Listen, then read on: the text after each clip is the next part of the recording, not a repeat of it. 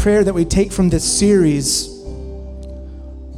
is first and foremost, and the presence of the Lord is always with us. But when we turn our attention and our affection towards Him, we enter that presence. And according to Philemon 1 6, our faith becomes effectual as we acknowledge the good things we have in Jesus. Again, it's about attention. And so many times our in our flesh, we think we got to earn the power of the Lord in our life. We think we got to earn the peace. We think we have to earn the joy. We think we have to earn the right to hear Him speak to us and receive direction. But we have a Savior, and the very foundation of our faith as Christians and as believers is that Jesus earned that. And now what He did is accounted to us. So, where do we find that peace, that joy, that direction when it seems like it's away from us, when it seems like it's nowhere to be found? Well, our faith becomes effective as we turn to Him, as we acknowledge Him. It's found when we enter His presence. And as we enter His presence, and we can do it at any point during the day, anywhere we are.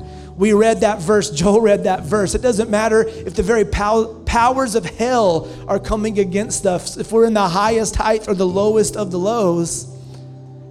His presence is with us and He hears us. And as we acknowledge Him, everything He's given us and done for us becomes effective. And what that does is, you know, that list that we all have where it goes like something like, I put God first, and then my family, and then my career, and then this, and then that. Y'all know if you're a member of Freedom Church, I'm a list guy. I like list. But when we live our life from the presence of the Lord, the list goes away completely. The list goes away completely because Jesus came and showed us, especially through stories like with Mary and Martha, that we can get very obsessed with even doing good or right things and miss the most important thing, which is the presence of Jesus. As we live our lives, first and foremost, to be in his presence. What happens is what Colossians 3:23 says, do everything as unto the Lord. And then when the presence of the Lord is our number one priority, and I mean number 1. We talked last week about making an intentional decision daily to enter his presence. Not just if I have time or if it happens, but intentionally putting time in our schedule as we begin to form a life around the presence of the Lord that Jesus earned for us everything that used to be on that list becomes an outpouring of that relationship with Jesus. And then instead of I got to put my family first, your family is getting everything they need because you're drawing from the well that won't run dry, the presence of Jesus, and then flowing into your family life. Because you're drawing from that well that won't run dry, and then you're going into your job and your day to day life, and the presence of the Lord is lighting you up with joy, peace,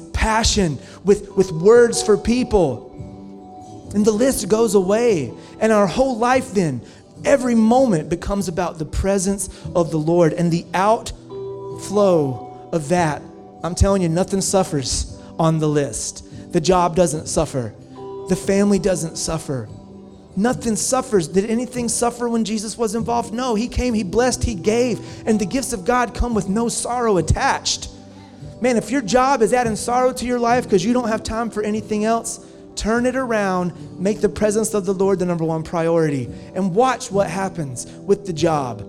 If your family is suffering for any reason whatsoever, if you don't feel like you can give your family 100% right now, make your life about the presence of the Lord, and then watch every moment with your family become ignited with passion, love, peace, joy.